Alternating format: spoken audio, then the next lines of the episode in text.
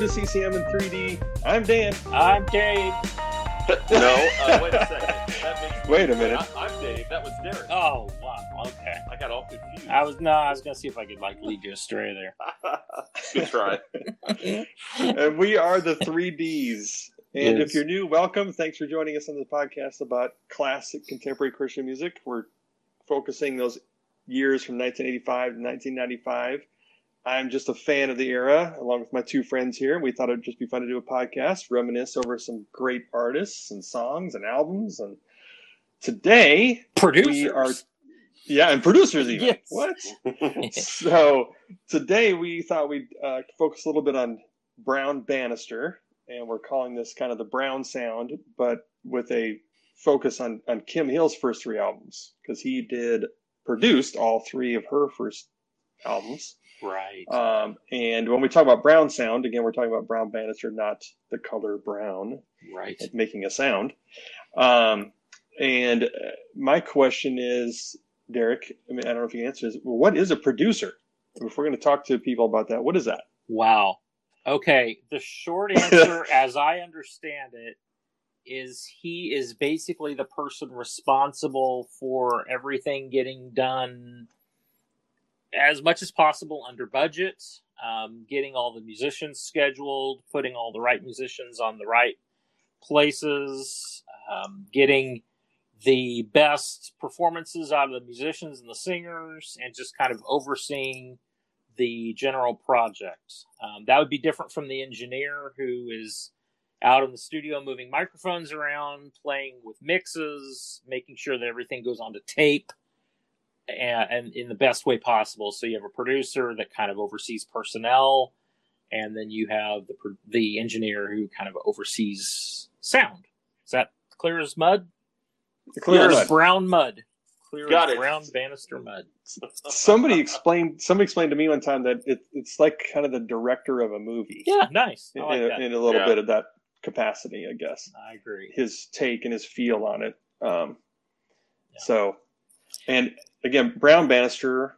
You know, this uh, is his real name, Brown Bannister. Is the next question, and apparently it is. Yes. but it's Elliot Brown Bannister the Right. third. right. Yeah, um, and he, I'm sure maybe some people aren't familiar with him, but but you've definitely come across him because he's got 25 Dove Awards, 14 Grammy Awards. He's in the Gospel Music Hall of Fame. Yeah. um, and he has got his fingers in lots of different artists that you've probably heard. Right. Debby Boone, Debby Boone, Amy Grant, Petra, Steven Curtis Chapman, all the way up to Third Day. I mean, he's just everywhere. Um, and he's from Topeka, Kansas. Yes, I- I was wondering if you're going to Yep. mention that. Yep, he sure is. Yeah. That's great. Uh, and yeah, I, and I, that- I think as we talked, we we we kind of felt like there were so many of our favorite albums that So many. for whatever reason were produced by Brown, and so we all thought, you know what, we've got to have kind of a recurring podcast sub episode of the Brown Sound where we talk about what did he bring to the table with this album that made it so great, in particular these three albums by by Kim Hill. And it And I seems, found out, I'm sorry, I found out when I was uh, looking at this that his daughter Ellie Yep. is married to Drew Holcomb Mhm. of Drew Holcomb and the Neighbors. Yep. Um, so that that's pretty neat. I, I know one of their songs, Family. Yep. It's featured in a Tyson commercial. There you go. Perfect. So yeah. and he also recorded a solo album. He's got one album. It's called Talk to One Another. Came out in 1981, and guess what, gentlemen? I have a copy of that album. Oh, wow. You do I've not. that album. No, I you don't. do. Really? It was my brother's, and somehow it stayed in my collection, and I don't know how I have it, but it's actually a really good album. I'm surprised he didn't do more because it's well, obviously well done because he did it. But he, he was a good singer, you know. That's great. I, Yeah. I I've looked several times for that on Spotify and never seen it. So I'm sure it's on YouTube. I could go there and probably Yeah. catch it. Right. Um, but yeah, oh, that's fantastic. Do you happen to know any of the players that played on the album or any? you know, I didn't grab it, so okay, well that's fine. We'll we'll consider it on the next go around with the Brown on the Sound. next on the next Brown Sound. Yes. Yep. Yeah, you'll pick it So up. So Derek, um, what you were saying earlier too is so I found that I would go shopping for new music at the local Christian bookstore which was the Better Book Room at the Yes. time, right? Yep. And browse CDs, cassettes, and things like that. And over time, I learned that if it had produced by Brown Bannister on it, I absolutely took the chance on it. Yes. I would Yeah. take the chance on it with my buy four get one free ticket. Yes. you remember those little things? Oh yes, Yes. of course. I sure but no. I, I would. I I definitely felt more and more like, yeah, I, I think this is going to be good. I think it's something I'm really enjoy. Um, I mean, Brown can even make a trombone solo fit in a song. We're going to find out later. We're going to talk about that. That's right. And I think right. I think you just hit on one of the things that immediately, when we realized all three of us as friends had this in common, that became kind of the one of the ideas for this. Okay, you, I had no idea there were two other people that bought albums based on producers, you know, and we all did Yeah. that. So it's Yeah. kind of like, okay, we got to get this podcast up and going and talk because to have three friends that are that geeky about producers and buying albums right. it's just it's crying out for a podcast and And for me, the confession is how how far I went with that was I was never really. A, it's just me, not a Twila Paris fan. But when he did Twila Paris's album, I actually bought it Yep. Wow. just because he did it. yep Well, yes and- and there were so many artists too that when they wanted to make the album that they wanted to be remembered for, they went to Brown. You know, Yep. like you know, Whiteheart did that with Freedom. I remember that years later when uh, when I can't think of MercyMe's album off the top of my head, but they actually said in an interview we wanted to make our Freedom, so we went to Brown Bannister. So artists Oh, actually wow. seek him out, you know, to, to get that album made. that's fascinating that's a great story there's a there's an interview out on youtube i think if you just search for mark gersmehl brown bannister he talks about it's like a three and a half minute interview so it's very short but he talks about what Brown, what brown brings to the studio and it's very fascinating to hear gersh talk about here's what brown means to a band trying to get an album together so it's very very interesting it's Huh. you know so they've Wow. obviously made several albums together so gersh would know what Yeah. all about brown and before we jump into kim we should definitely mention brown's nickname with his musician buddies What's that? Okay, it? so uh, there's a podcast interview out there with Ellie Holcomb. Um, I think it might be Andrew Osenga's The Pivot podcast. And Ellie Holcomb, who is Brown's daughter, says that all of his musician buddies call him Beige Handrail. Okay. Yeah. Brown Bannister, Beige Handrail. So Nice. this, we could easily That's call this mouthful. the Beige Handrail sound or something. we So. Yeah, that's too Yeah. much. yeah, that's a that's a little much. That's a great it's a great nickname nonetheless. It is. So anyway. Well, it's interesting. Like I said, all of his Grammy awards. I was looking back. So his first one was in 1980 with Debby Boone, and then two years later, then another year, 1983, 1984, 1985. Goodness. Three three years ago is 1988, and then he goes another uh, four years, 1992, 1994. I mean, almost like every four or five years, he's getting a Grammy award. Okay, those are Grammys, not Doves. That's that's Grammys. Yeah, Grammy. Mm, Yeah. Wow. Isn't that crazy? That Are they for are they for CCM albums or is it um, Yep, Really all CCM. hmm interesting. Wow, that's really even with great. even with CeCe Winans. Oh really? He got a That's Grammy award with CeCe Winans even. great. That's great. Yeah. All right, well where are we So we starting got- here with Kim? Well, so we got Brown over there, and then we got Kim over here on this side, right? Yep. So Kim Hill, uh, very unique baritone voice. Mhm. Um, and for those who are maybe new to classic contemporary Christian music, you know, if you Google Kim Hill, you're going to get Kimberly Elise Hill, formerly of the Black Eyed Peas. So you oh, can't. that's true. that's not it. Yeah. You got to search Kim Hill CCM, Yep. and you're gonna you're gonna find her. Yeah. And she's won Dove Awards. She was she's been Grammy nominated. Um, she was nominated for Female Vocalist of the Year four years in a row, Is that right? and and I think all female vocalists have lost to Sandi Patty in the Dove Awards. Yeah. I don't think there's a single Yeah. one. yeah, that just But, happens. uh, yeah, uh, you know, personally, she has several number one songs that you know a bunch of slower, more inspirational things. I'm more of a fan of the stuff that didn't get much airplay, which tended to be a lot more upbeat and unique. Agreed. Um, and I was talking, actually, my I was driving around with my daughter the other day going to dinner, and she was like, knew I was doing this podcast, and she was like, "Oh, Kim Hill. Well, tell me about her." And so I started telling her, and I said, "Well, let me play her some of her music." And so the I thought, "Oh yeah, sure, I'll play that for her." And I played Kim Hill's "Talk About Life" mm-hmm. song, the first one. And then on reflection, I'm like, probably not the greatest song to introduce her to Kim Hill. very, very fun, very different, but really kind of odd Mm-hmm. you know, to start with somebody on Kim Hill. So Yeah. I really should have started. I really should have started with something like Round and Round. Yeah. which is right. way better, more my speed. Yeah. But uh, I was about halfway into it, and looking over to her with her glazed eyes. I, thought, Oh. I did not start this well. She's flatlining. Get her some round Yes. and round. More shredding. She's losing Or More shredding. More shredding. Yes. So yeah, it's uh, so it's gonna be fun to walk through this with. So her first album, of course, is self-titled in 1988. Um, again, one of these interesting albums you're not going to find on Spotify. No. Um, but compared to other albums that she comes out with later, I think this is pretty low key. Yeah. Um, and starts off with black shirts. So we learned something about Kim. She likes wearing black shirts, as the lyric says. Yep. Although she didn't like it enough to wear it on the album cover. No, she didn't. Um, because you got a white shirt on. yeah. But uh, I like that song. I, I don't know how much you want to jump around here, but I like um, uh, Change Your Heart. Yeah. Those are some of my favorites. But it also was full of radio hits. I mean, Refuge took off, Faithful, Yeah. Psalm 1, Yeah. um, all those. And then she's also, Brown brings in, or I don't know if Brown brought her in or how, how they met, but Wayne Kirkpatrick, Yes. again, is on this album. Yeah. So one of our favorites. Yep. Um, Mark Brignardello. Mike Brignardello. That's Yep. Angus- Yep. Yep. Yeah. With the bass, Mhm. one of my favorites. Margaret Becker does some background tracking Yeah. vocals on on that. Um, so And I- there's some I thought I heard Wayne. highlights. I thought I heard Yeah. Wayne sing a Mhm. background on this Yeah. too as I Mhm. listened. So, um, Refuge is where I think I heard him singing in the chorus of Refuge.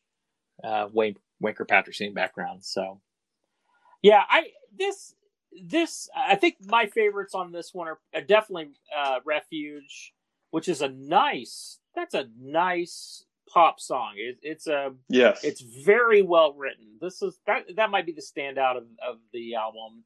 Uh, Yeah. Psalm one, I love any anytime a a CCM artist will put uh, a passage of scripture to music, especially a full psalm, not just like little snippets of a psalm, but the whole psalm. I'm in. You got me. So I loved Psalm one. That was so good, and um, I think those were the two my two favorites on this were Refuge and and Psalm One. Um, what about you, Dave? You know, um, I, I put on here that I thought that Crossroads, Refuge, Faithful, Change Your Heart all have that signature Kim Hill sound that kind of almost borders on 90s, late 80s country, you know, Yeah. which you tend to think of. Uh, all those are great songs. While researching this, I came across an interview she did um, on the Sheila Walsh show. I didn't know Sheila Walsh had a show back in the 80s, but apparently Oh, she did. Yep. So anyway, Kim talked about that before she even signed uh, with Reunion, her and Brown spent about nine months discussing and working on what sound they wanted to go for before she they even signed her. So you know, it just shows you back then all the work that went into developing artists, and you know, obviously Brown is known for doing his homework and getting to know the artist. And I just found that interesting. That way, when they jump in and they start recording, he, you know, he's got some ideas, she's got some ideas, and they kind of are on the same page. But um, yeah, you can definitely tell that this is still an '80s album um, with some of the production. And as we'll go on, we'll obviously see her uh, change her sound a little bit. But uh, yeah, Refuge to me is definitely the standout. Um, I also like the lyrics. up down here and change your heart. Never going to know the answers if you're never going to listen. That really stuck out to me in that song. Yeah, Uh, Yeah. But uh, yeah, a really good debut album uh, back in 1988. yeah. The uh, d- d- do you guys remember? I think we used to talk about this on. I, I I'm I'm pretty sure I remember this, and if I'm remembering wrong, then please please correct me. But I remember that I think we used to have a uh, a theory that if the artist is on the front of the album smiling, that the the chances of it not being a very good album are high. Do you remember? Oh no. Did, was, do you remember us saying that? I don't remember that. No. Kim, Kim was You definitely have to look down album and to the left. Yes. So, um, so the the other two albums, she is not smiling. So higher chance of us liking the album if they're not smiling. So That's awesome. yeah, I you know it's interesting that that she mentioned that she and Brown spent so much time trying to hone in on her sound because that's the one thing that to me as I listened back in 2020 to this album I still hear kind of an artist that's kind of searching for her sound. Yeah. I'm not sure she's quite got it yet. There's snatches of it here and there. There's snippets of it. That definitely Refuge is is just really good. That Yeah. that could have gone on any of the albums and been a hit. Yeah. Um, but I, I still hear a, an artist that's uh kind of in progress, maybe a little bit. Yeah, Yeah, the ones that definitely. I hear, the ones that I hear, they're kind of uh, pointing in her direction. I think like Crossroads sounds very Kim Hill to me. Um, Change Your Heart, again, my what I like about her, those those kind of songs. Um, I agree with Dave. It's like those sounded very Kim Hill. And then just a little side note here. So Unspoken Love and Be Still and Know, written by John Thompson, who also wrote El Shaddai, Oh, by Amy Grant. Yes. Yeah. did not know Yeah. that. Yeah. And I think what I, you know, from a Brown Bannister perspective, I think what I notice here is that a lot of his, and I think we'll talk about this as this Brown Sound recurring podcast evolves, is the ideas and quirky nuances that he brings to arrangements.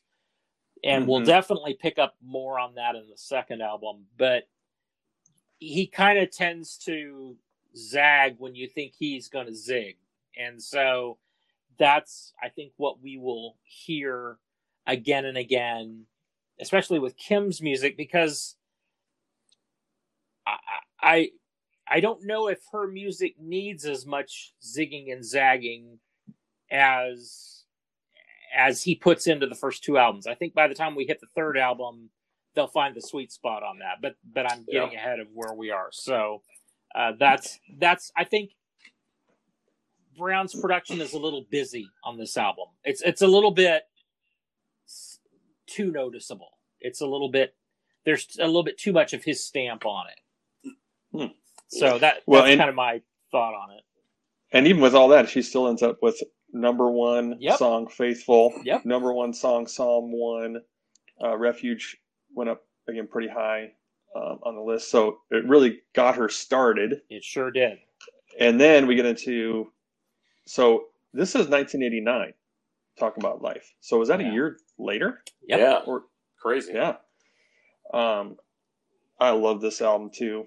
Um, let's talk about life. Like I talked about earlier, super unique, completely not radio playable at all. Really, Yeah. but uh, just so unique. I, I have fun with it. I like singing along to it. Very Kim Hill sounds to me. Inside of You, Stop, Watch, Listen. I think are two great starts to the album. Secret Place became a radio hit in a big way. Snake in the Grass also. Oh, love it. Um, great song. Um, Turning, I really like Turning. Such an interesting, unique song. Personally, Yeah. I like songs like this that weren't really, again, Christian radio playable. Um, lots of great musicality, creativity here. Keyboard sound, like an old harpsichord sound in that song or Yeah. something. Um, and then that's where we get that great trombone solo. Yes. But It just fits. It just fits. The trombone solo fits great in that song. yes. So I don't know who came up with that, but it's fantastic. Yeah.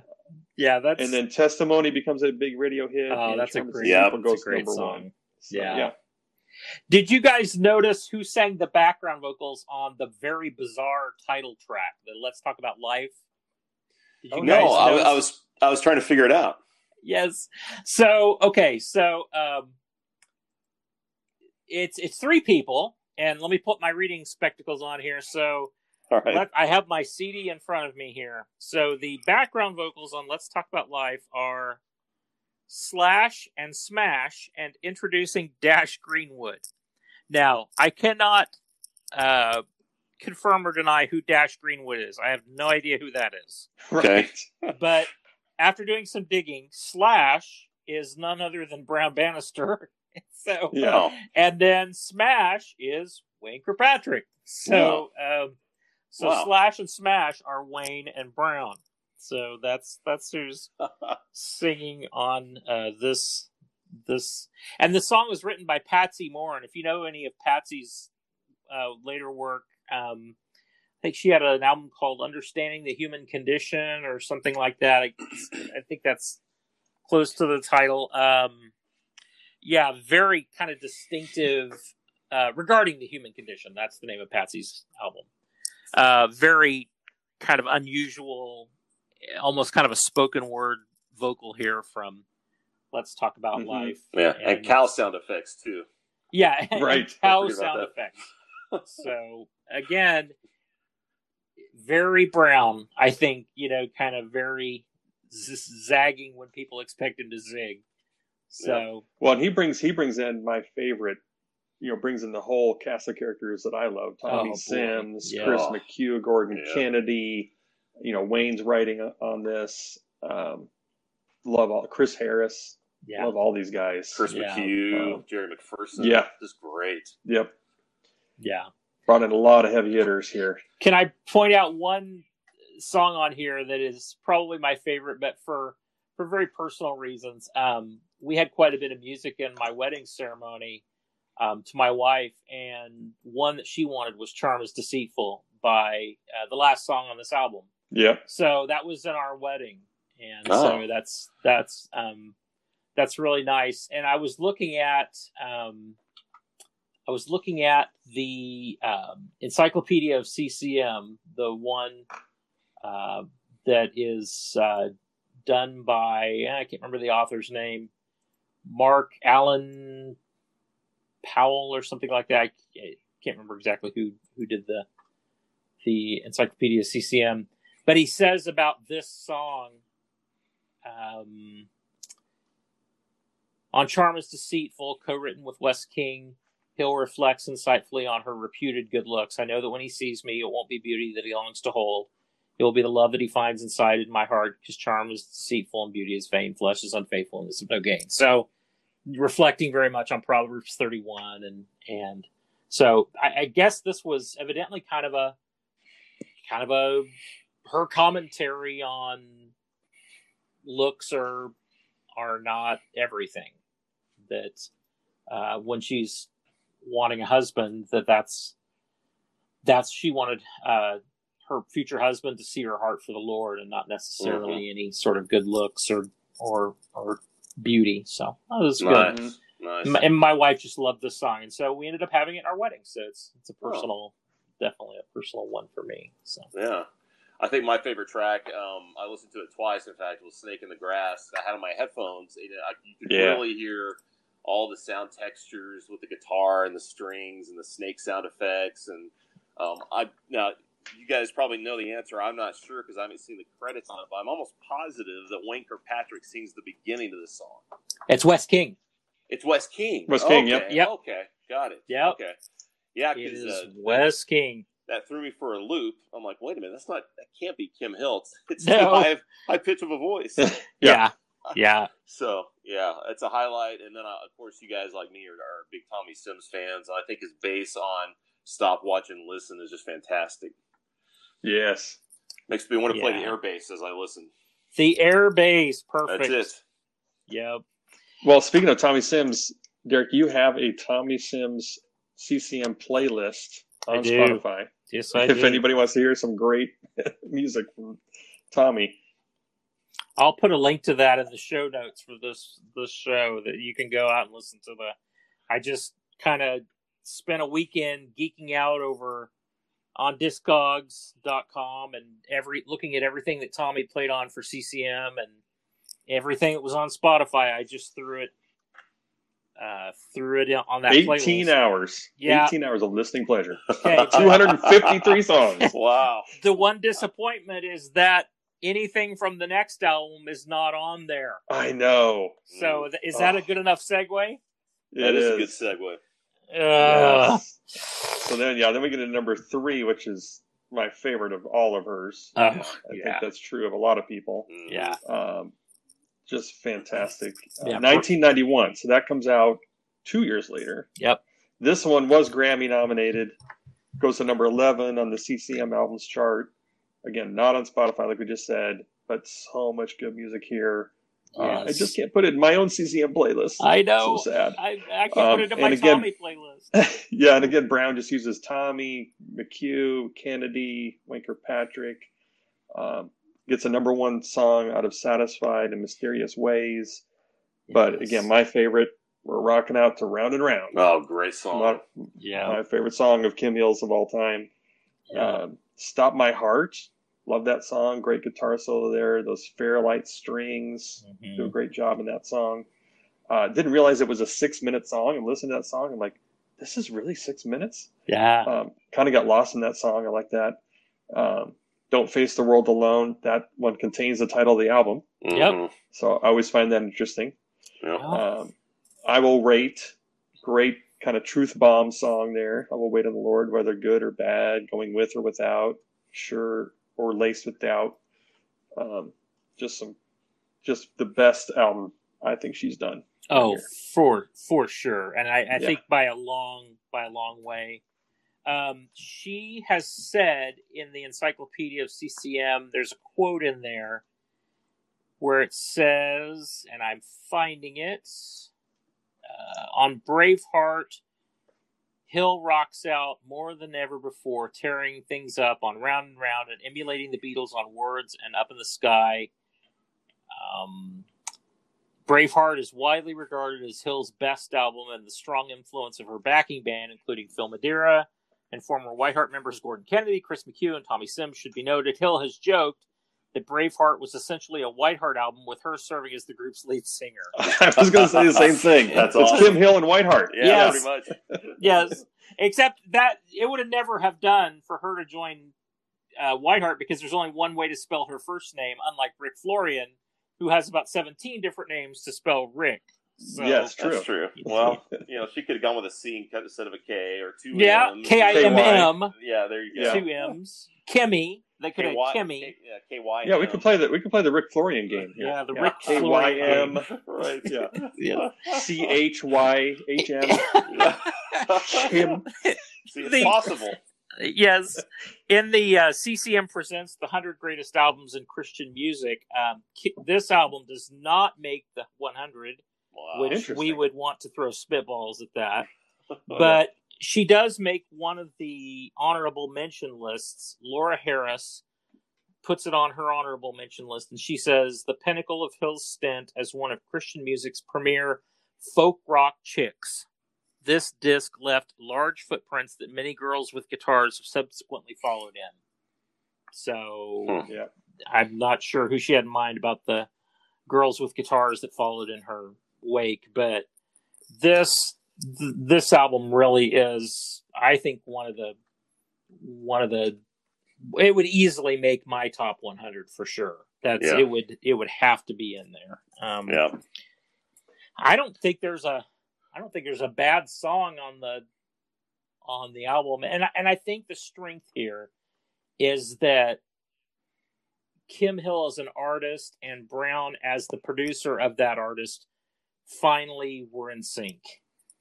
Just Mhm. everything worked on this album. hmm Um, Yeah. Even when you know the the quirkiness of the production is coming out, like in words, where you've got I love talk it. box and trombone, and Yes. Yeah. it works. It still works, and it's Mhm. it just is so good. And Yeah, if I were, if I were going to replay a song for my daughter to reintroduce her to Kim Hill, it'd probably be "Words," "Round and Round." Yeah. You know, I- I Satisfied starts- is so starts good. out so good. Satisfied, Yeah. fantastic. Yeah, um, Yeah, you, when we talk about Brown and his producing, you could definitely go back and you know the debut album. They're just kind of discovering what she's going to be, and, and you can still hear some of that '80s production, and then you, you see a big leap of maturity to talk about life. With uh, she really starts to develop her sound and center in on you know her sweet spot, and then by the time they get to Braveheart, uh, she's definitely in the sweet spot. And like you guys said, there really isn't a bad track. I also want to point out on the credits a uh, legend in CCM uh, was on this album. That would be Mr. Bob Farrell of Farrell and Farrell. Bob Farrell, Wow. yes. part of this album. So shout out to Bob Farrell for being a part Where where does Bob Farrell end up on this? Where is he at? you know? I just he was among the players. Oh. In My Life is is uh, words by Bob Farrell. In My Life, yes, She does There you of go. course. There Yeah. you go. Mhm. Bob But, uh, Farrell, that's great. Yeah, this album seems very ageless, even though it was made in '91. You listen to it, and it still offers relevant topics, um, excellent musicianship, and it's just uh, just a great listen. You know, it's a great CCM It album. is, and I think this. I think it should be. It should be mentioned too here that this might be some of Wayne's finest writing. at Wayne Kirkpatrick. Mm. Um, Yeah. Satisfied just might be one of my favorite songs he's ever written. I just, again, he just nails uh, that chorus. Um, maybe the tide will turn. Maybe a storm will rage inside you. Maybe you'll come to learn that you're not satisfied. Maybe your heart will break. Maybe the world will fall around you. Maybe that's what it's going to take to see you're not satisfied, or maybe you'll just keep running. Hmm. Yep. And boy, that's just that is that's really good writing. So Genius. Yeah. yeah, Wayne is he's bringing his A game on this album. Everybody brought their A game on this album, including Jim and and and I. How much do you love um, on Round and Round that I can just see? Um, I could just see the producer. You know, I could see Brown as the producer saying, "Okay, on this chorus, you're going to sing higher than you've ever sung in your life." Right. and it's going to be Yeah. fantastic because it's going to be so gritty and right on the edge of what you can sing that it's going to be amazing. Right. This is the only song in Kim Hill's in, in Kim Hill's entire catalog that I could think of where she's pushing her voice that high and Right. with that much Yeah. power. Right. And so, yeah, it's this adds so. I've never heard her sing like this ever again. Well, and then speaking of, so they it sounds like they kind of poke a little bit of fun at that at the very very end of the album. Yes. They do that, that little hidden track where she's trying to hit that high note or something. Yeah. She's like, nailed it. You know, Yep. Or- Perfect. you know she's Right. she's hitting all these great notes in these lower registers and then just trying to push and push and Yep.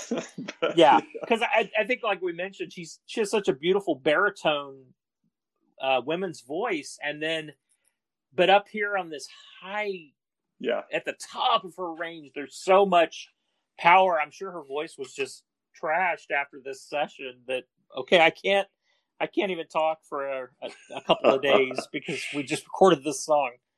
So, and speaking of Brown and Brown, Dave linked to both of us in a private chat last night uh, a great version of uh, Round and Round from Creation 1992 Fest, where um, Wes King's in the band. And some of the comments were interesting. And I, do we want to talk about that for a second? Sure.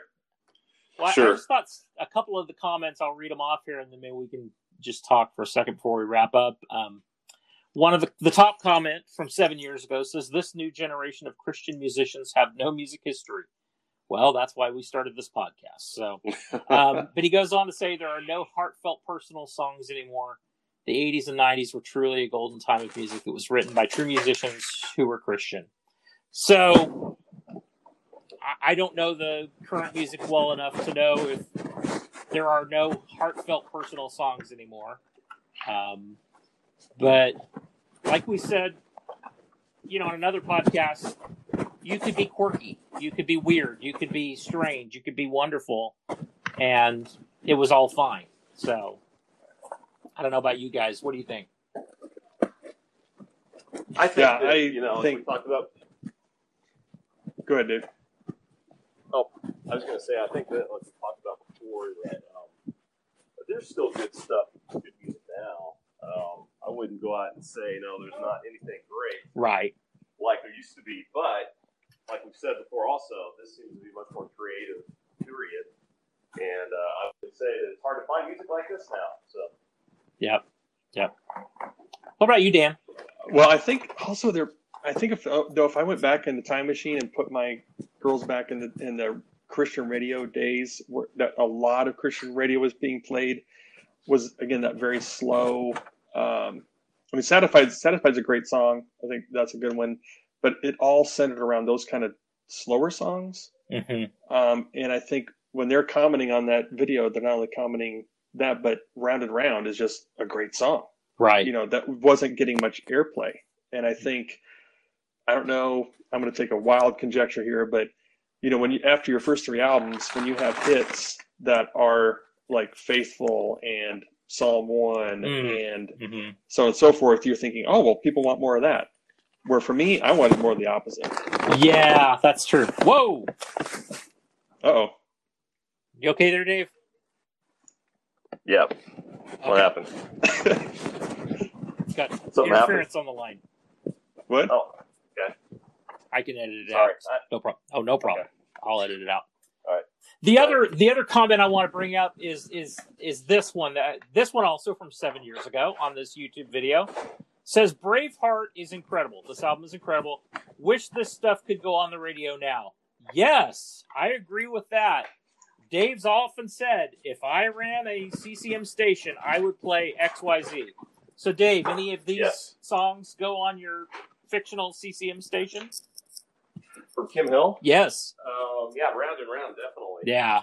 Yeah. And then the other one, I would, off the top of my head, I would say um, "Satisfied" on Yes. occasion. Yeah. 'cause that was such a big radio hit, and everybody knows it. Um, and maybe if I had like a category at the end of just like fun songs that you know, I would think "Snakes in the Grass" might be in that category. Yeah. Yeah. Yeah, for sure. Yeah. So Yeah, I and I would throw in there, you know, words. Stop, watch, and listen. Yeah. It would be great ads. Um, you know, very uh, honestly, Crossroads. I think does a pretty good job. Yeah. Change, change your heart. hmm Um, so again, I I like yes, I like going kind of recollecting some of those radio hits, but also wandering off into some of these that just didn't get quite played as much. Right. Yeah, Right. Perfect. Well, we will definitely want to investigate more of Brown Sound later, but I love the way that he helped Kim evolve as an artist, and I I don't know that she would have. I don't know that the record uh, Braveheart could have gotten made without the first two records, and I certainly don't think all three could have been made without Brown and with Wayne too. Wayne's kind of an executive producer on a lot of that stuff too, so Wayne plays a big part as well. Well, thanks for joining us. That has been our little brown sound, Kim Hill, and we'll talk to you later. Yeah, goodbye. Have a good one.